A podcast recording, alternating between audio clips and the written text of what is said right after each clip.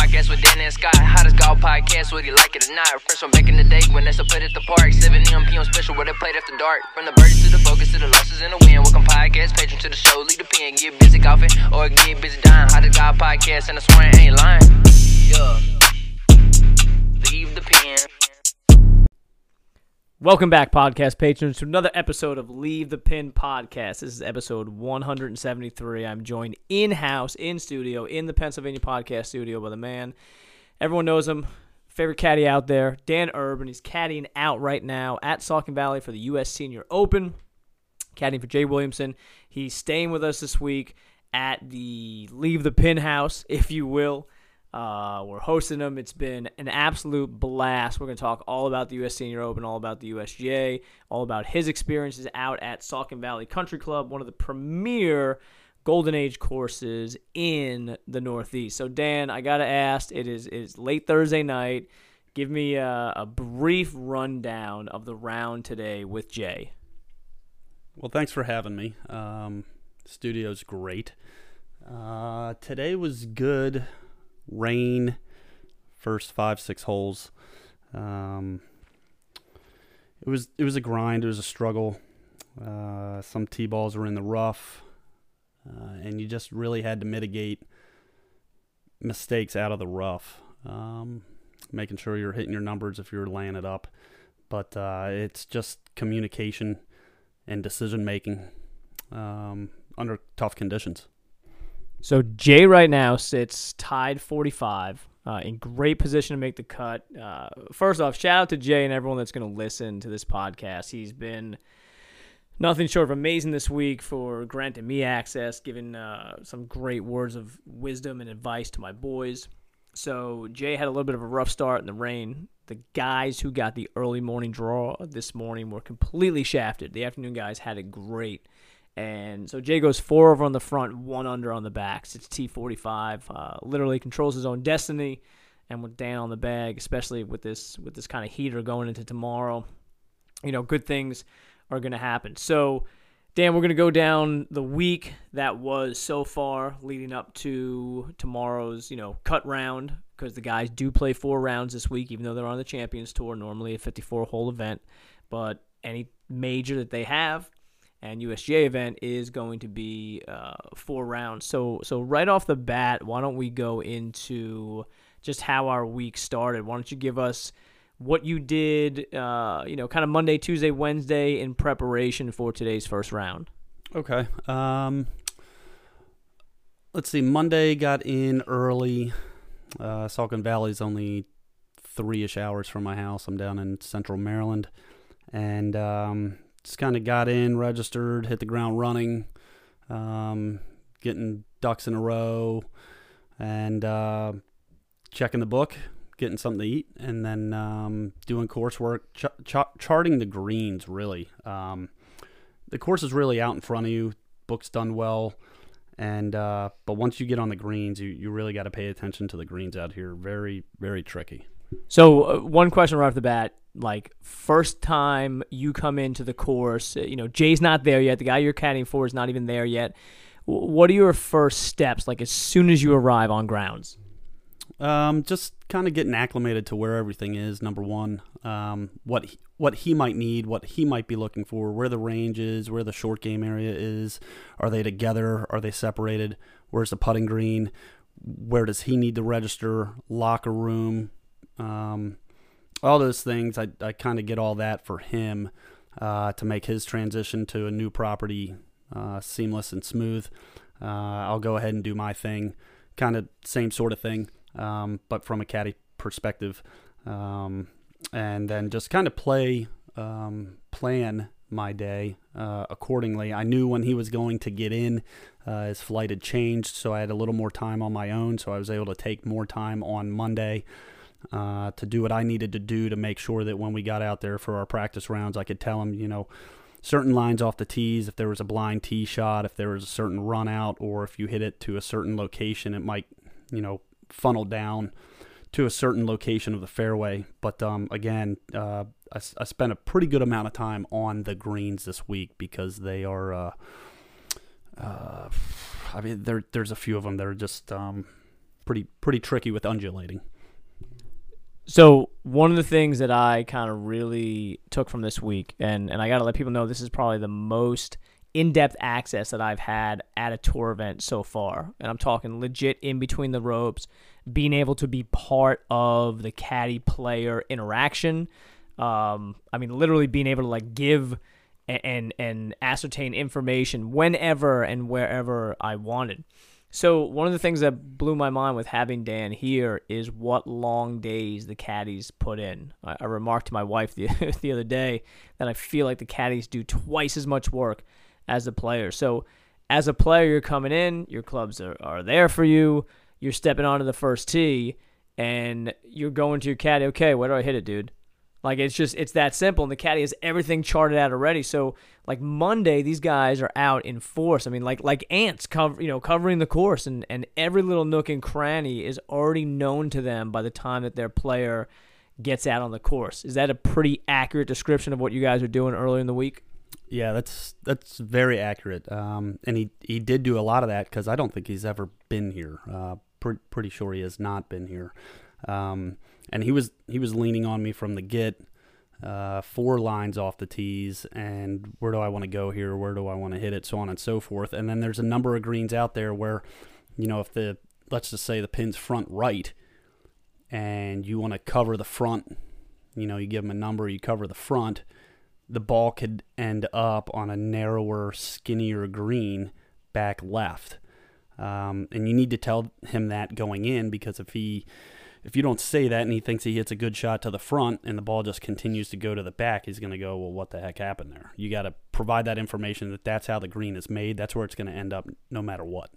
So here's one of the cool things, um, you know, with, with the USGA media, we're allowed access to the practice areas, putting green uh, inside the ropes of the short game area as well as the range. And so I'm walking from, uh, you know, player dining over to the practice area, and I catch up with Rocco Mediate. Rocco Mediate, who's like one off the lead right now. I said, Rocco, what expectations do you have coming in? And he says, none, none whatsoever. I said, none. He says, dude, I've never been here in my life. He's like, this place is amazing looking. I said, well, what do you think about the course? I have no, no idea.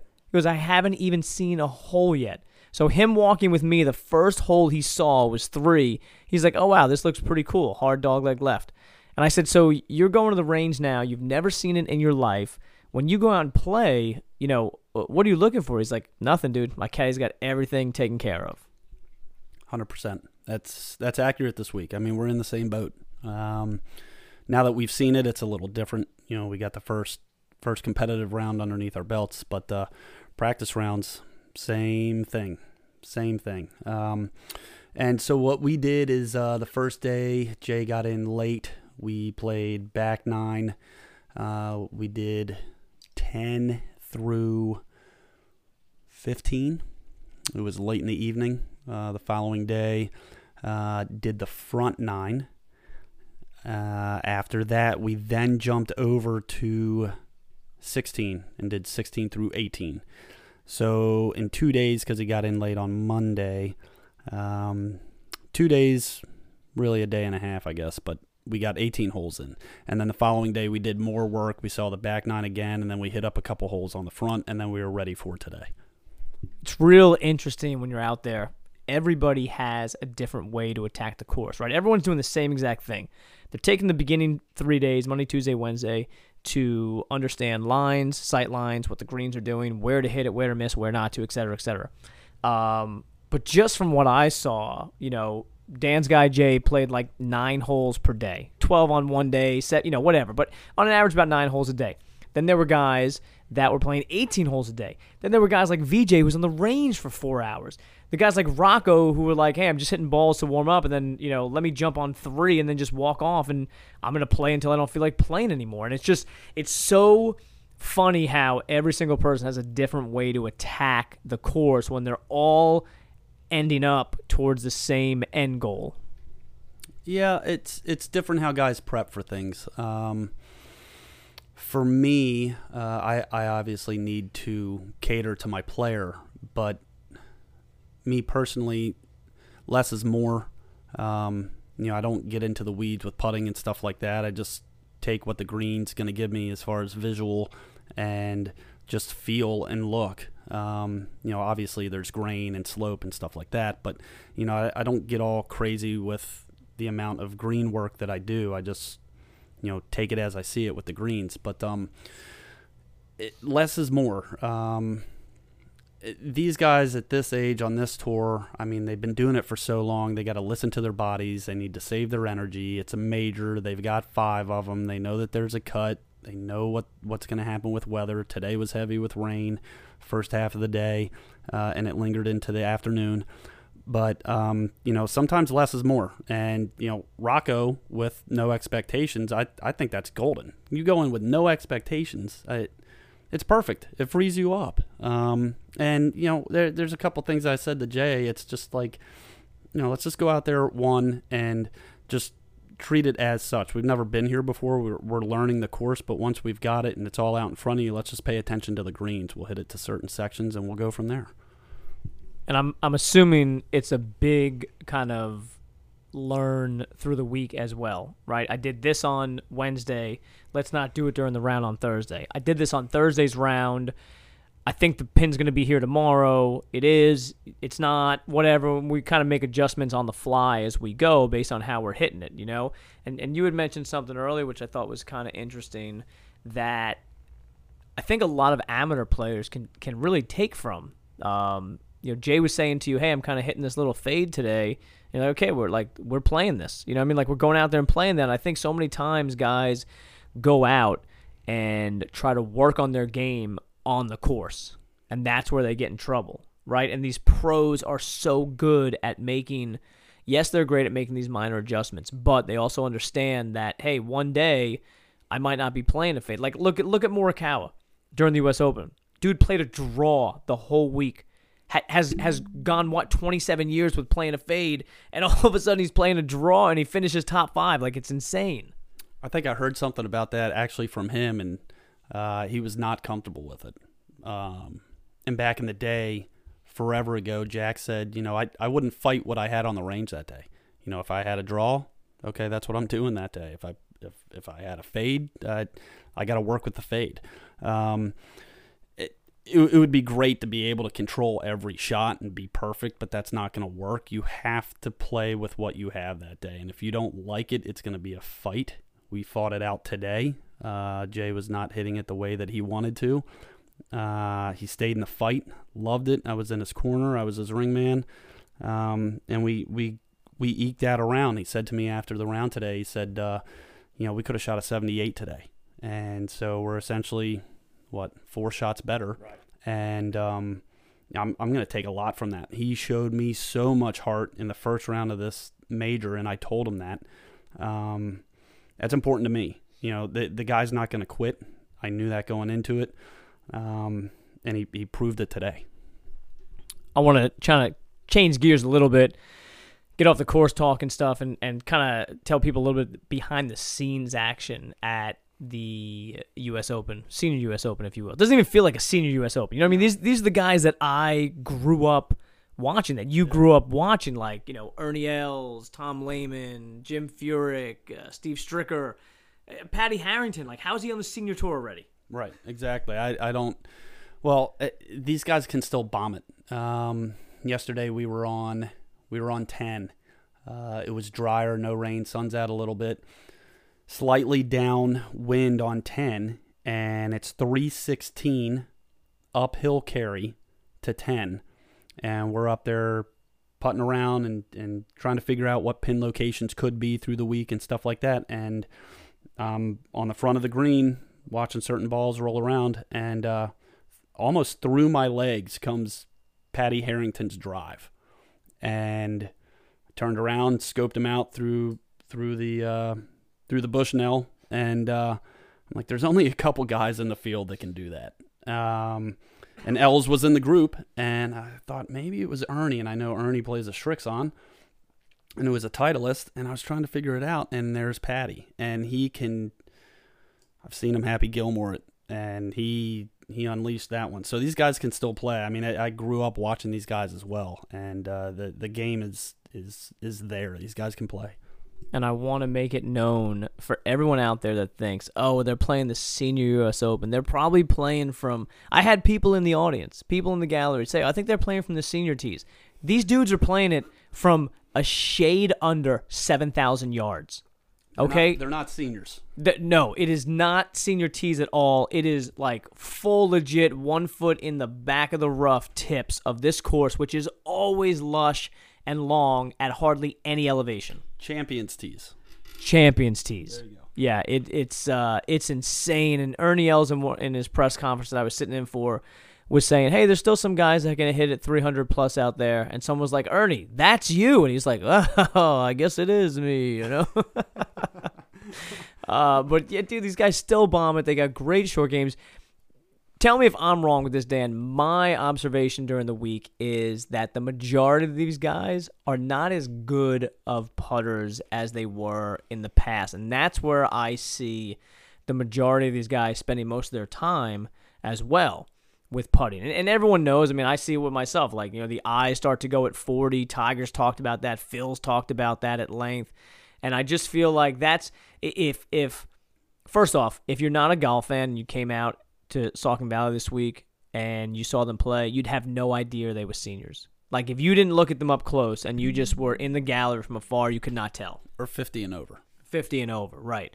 Um, but from from someone that is you know super deep into the golf world, that's the one thing that I notice is that is that the putting is just not as tight as it normally is. Let's say on the PGA Tour or the Corn Ferry Tour. I would agree with that. Um, but it's just as important, and they work on it just as hard. Uh, it's it's obviously an art form.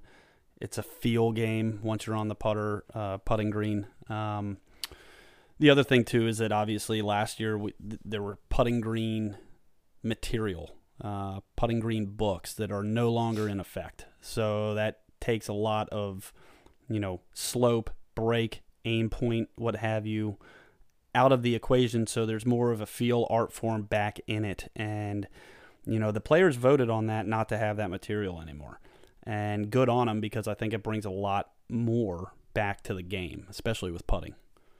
My boy Rocco Mediate is one off the lead. He's three under. I want to give a big shout out to Jay Williamson, Brian Mogg, uh, Brian Spitz, Mike Molino, and James Chung, all pros that are in the field this week that have given us just unprecedented access and have been honestly some of the nicest people that I've that I've met. I was talking to a few people online through DMs and stuff.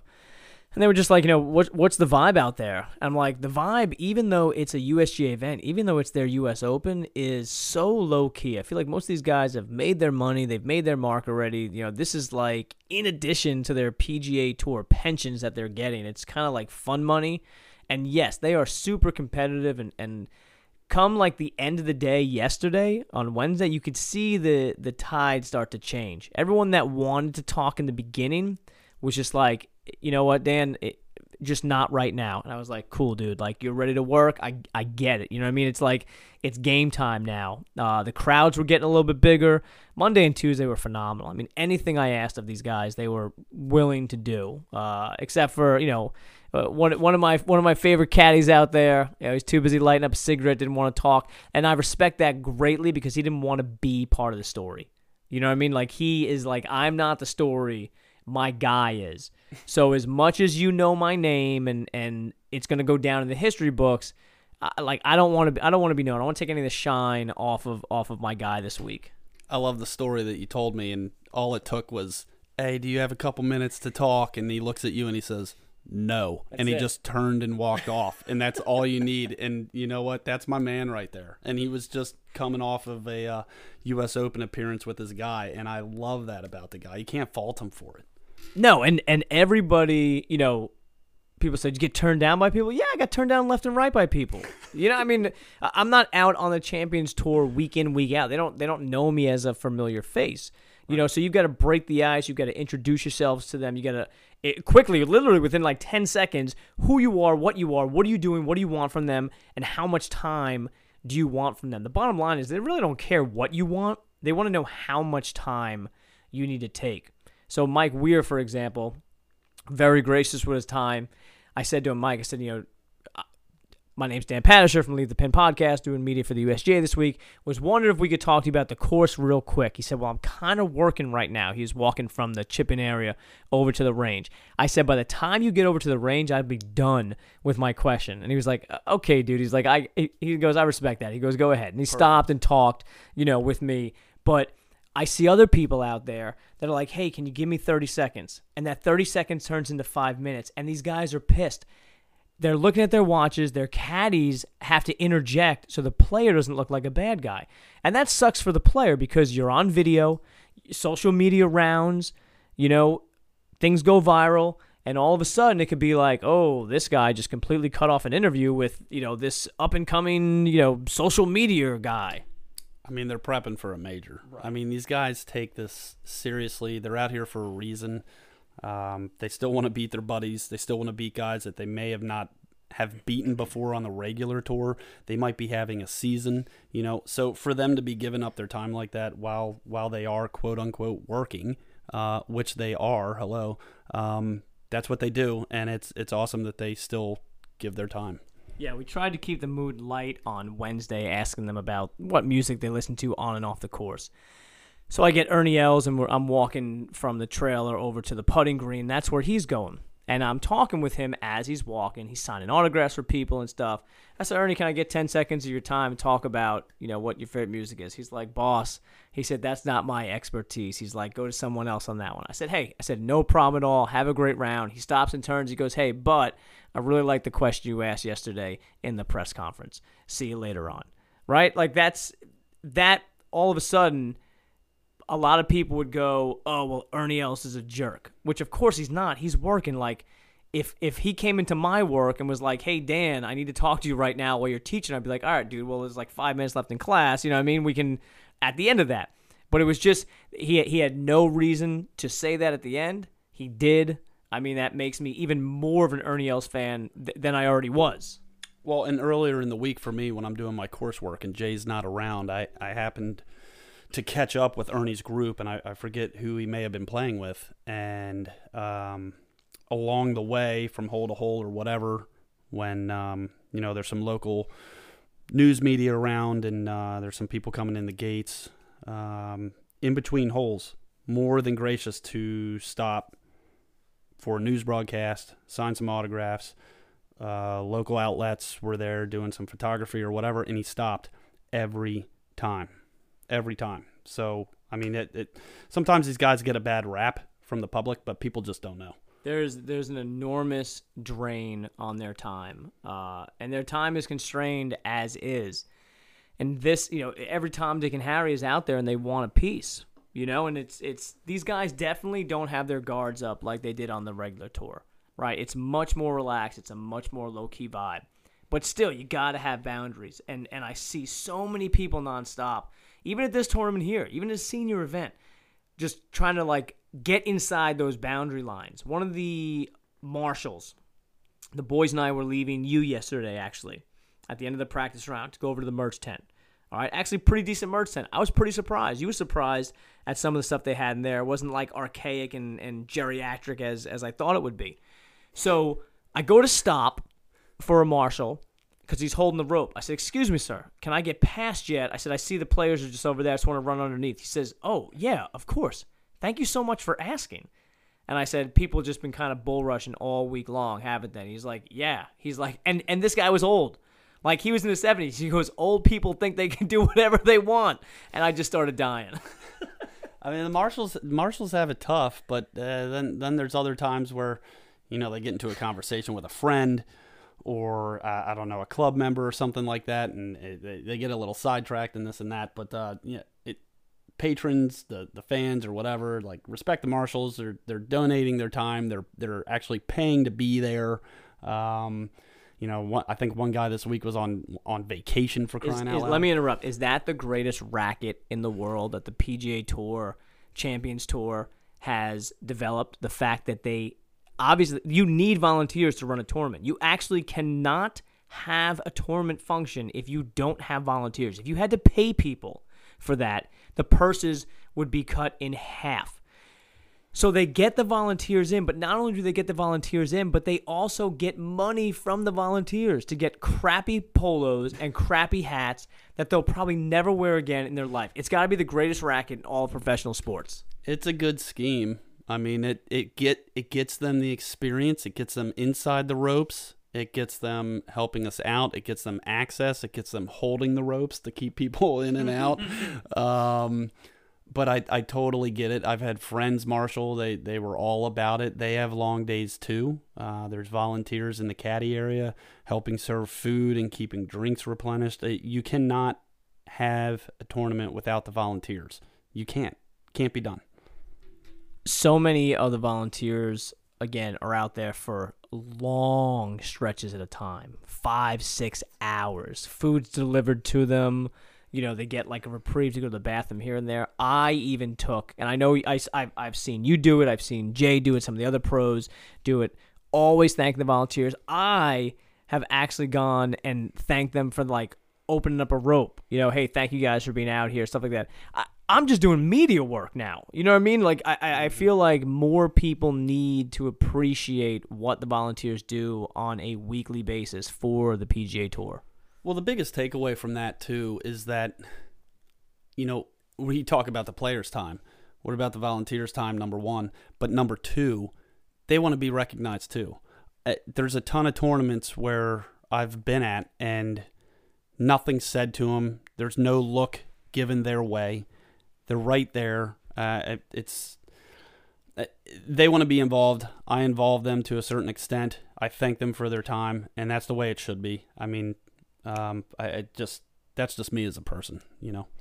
If you really think about it, you know, people can remember moments of their life that you know they were kind of touched by a phrase or, or a simple gesture. If you're a tour pro, if you're a caddy, and you just say, "Hey guys, thanks so much for volunteering this week," or you know, "Hey man, that hat looks great on you," or something like that, or you know, "Thanks so much," just little things like that. And and let's say you're a big name, you're you're an Ernie Els, you're Steve Stricker, you're Jim Furyk. Like they're gonna remember, man. I was back at you know the 11th hole at Saucon Valley and Furyk, like during the week when he was playing, was like, "Hey man, how's that Gatorade taste?" Like, it's good. I'm gonna grab one of those too, man. You want one? You know, or hey, awesome job this week. Like, I really, really appreciate everything you're doing. Like, people don't forget those things. Or you give a kid a ball or you sign a flag. Like, those are moments within, not even within golf, but within these people's lives that people just do not forget. Yeah, I've I've had uh, uh, numerous moments like that. But I obviously the kids are always wanting to get the kids involved and, and brighten up their day and, and give them a ball and stuff like that. But uh, there was a uh, moment uh, last, well, I guess two weeks ago now, and uh, it's Stricker's tournament in Wisconsin, um, where they had uh, two kids, um, two boys. Uh, I think two days in a row. Uh, I, I, don't know where they were from or who who they were involved with, but they were they were helping us out in the uh, the first tee tent by handing out bibs, uh, pencils, tees, pin locations, stuff like that. And you get to the tee, you know, eight minutes ish before your your tee time, and kids had a blast. They you know they're young, eight, well maybe 10, 12, 14 or or whatever, but they maybe their first time doing it. But um, in that role.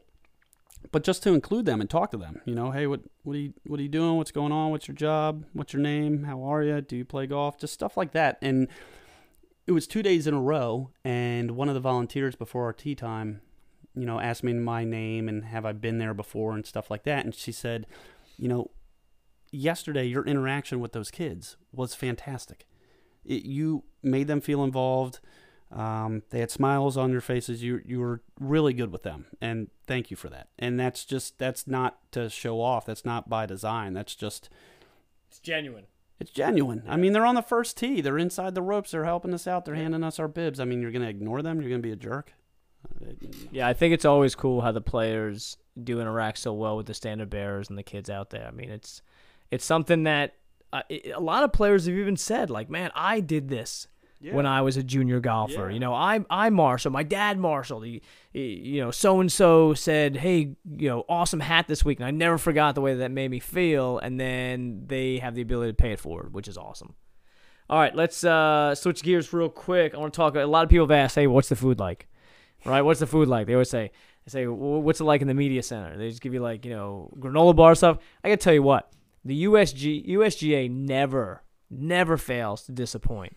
Um, so for example, uh, you know how much I love barbecue, Dan. Okay, it's very, very common knowledge that I'm a big had- barbecue I had, fan. I had no idea you only brought home like four sandwiches in your backpack the other day. So the first day that we're there, inside the media center, the USGA has pulled pork sandwiches. Probably my favorite food in the world. That's why they ran out because you took some home. They had some to go once. They ran out. They were to go, so I took them to go. They ran out. They were serving some guy mac and cheese because they didn't have any more barbecue. So I'm thinking they have coleslaw on top of it. So I pull the coleslaw off. Turns out that it was shredded apples with an apple barbecue sauce. It was phenomenal. The next day, I bring my boys with me. They're leave the pin interns helping out with camera work, right? They did a good job, right? They did. The, the camera was steady, and interns typically don't get paid, and they didn't get paid. There you go. And what are child labor laws when they're your own kids? So inside the media center that day, they have this spicy grilled chicken sandwich. Uh, the I tell you what, the cookies did suck. The chocolate chip cookies sucked yesterday. The brownies the day before were phenomenal. I should have doubled up on the brownies, but instead I tried to go a little bit different with the chocolate chips on Wednesday. It didn't really work out in my favor. I'm going to go out on a limb here and say that they didn't have a pastry chef on site. Do you have a pastry chef? They have one for you? Uh, Not not for us. Oh, I had a I had a muffin in Players Dining. I'm just I'm just saying. I know that that food is like probably obviously prepared on site. Yeah, actually, Right. right. behind. They have a tent right behind where they where they do all the preparation. Right. I would say that like the cookies and stuff or I- I don't know uh, pre-made or, or brought in or something like that. I don't think they've got like guys doing Like that. homemade by Shoprite. Sure. Yeah. Yeah. Yeah. Yeah. yeah. The brownies were real good though. Uh, so I'm looking forward to the rest of the week and seeing what's going on. A lot of the other crew members from Leave the Pin, you know, the kind of the the hangers on that we have every once in a while on Tyler the Creator, D. Lou, co-host Monscato.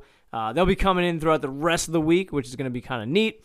And uh, we'll get their takes. Done a lot of social media stuff. Social media presence has grown. Been giving our cards out to a lot of people. People are are are very impressed, I guess. As as one of the players says, I'm very impressed. You have your own card. I'm like, Well, yeah. you got you got recognized too this week. Well, I- it's been it's been a running joke. We need to get you a bobblehead doll. It's been a running joke within the leave the pin circles that um, every once in a while I do get recognized. This does not go to my head, believe me. Um, as Is I this, is this from Leave the Pin or from a a, a lineup like a crime was committed?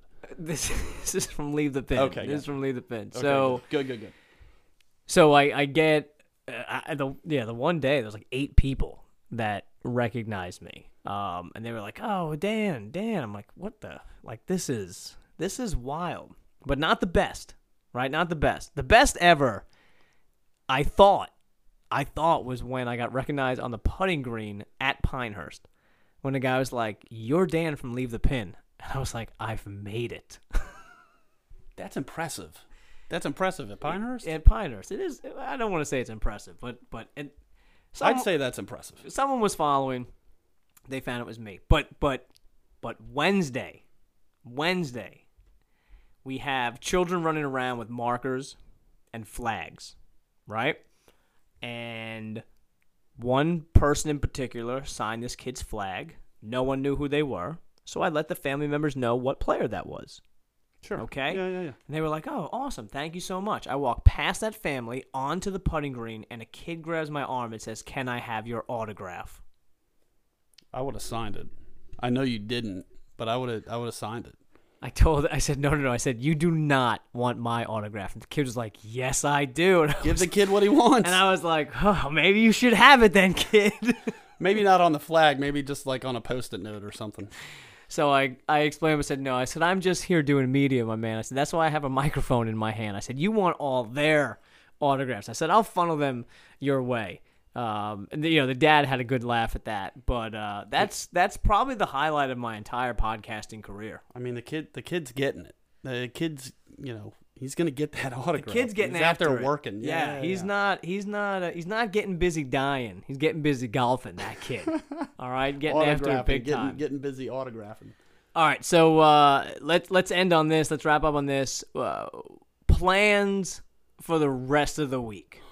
And I know that's looking into a crystal ball. I understand that that, you know, things change and you don't have control over them, but but ultimate plans for the the rest of the week for you. Weather's going to be better. We had Yeah. a solid range session after the round today. Battled hard. Conditions weren't great. We made it work. Uh, didn't let the round get out of control. Tomorrow is going to be better. Uh, found a little something on the range. We're more comfortable. And uh, we're just going to plot along and we're just going to tick off birdies. We're going to tick off guys in the field. And uh, we're going to climb that leaderboard. That's the way it's going to be. I love it. Well, we're going to be along for the ride. If anyone's out there and, and they want to meet up and hang out and walk the course with us Friday, Saturday, Sunday, let me know. Tomorrow, if you're listening to this before you get out to Saucon Valley, we're going to be out there around 11 o'clock or so. I'm Going to follow my man uh, Brian Spitz and then hook up with Dan Urban and kind of live that, that caddy life out on the course. Uh, shaping up to be a great championship. The weather is all past us. We, we should have some summer temps coming into the Northeast, which we haven't as of late. I played golf today and it was 61 degrees. Played in three layers and pants. That was awesome. Uh, but hopefully we can get shorts and uh, and short sleeve polos, you know, for the rest of this week. Uh, D Urban, anything else for the people out there? Keep following, keep listening, and keep playing. All right, people. We'll either get busy golfing or get busy dying. If you're listening to Leave the Pin podcast, which I know you are, you know we got to talk about Eagles and Arrows. In 2022, Eagles and Arrows is going in a completely different direction with some great customizable gear. They are doing patch hats that are unlike anything else out there in the market. Anything that you can think of, anything that you want to design and put on a hat, Grant at Eagles and Arrows has got you.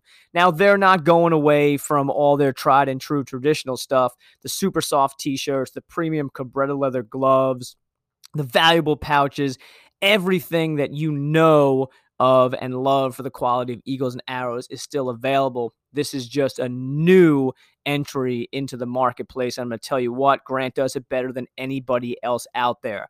Go to Eagles and Arrows CO on Instagram. That's Eagles and Arrows Co. on Instagram. DM Grant or go to www.eaglesandarrows.com. Send him a message. Any type of product, big or small, any type of job that you need done with patches, Grant has got you. You want to get stuff for a team, you want to get stuff for a tournament you're running, maybe for a buddy's trip. The turnaround times astronomically quick. Grant's quality is honestly to die for. There's no one out there that cares more about the product than him. As always, we couldn't be happier to have him as a sponsor, as well as the entire Eagles and Arrows brand. So live life, love golf, get to Eagles and Arrows, get whatever you need pronto.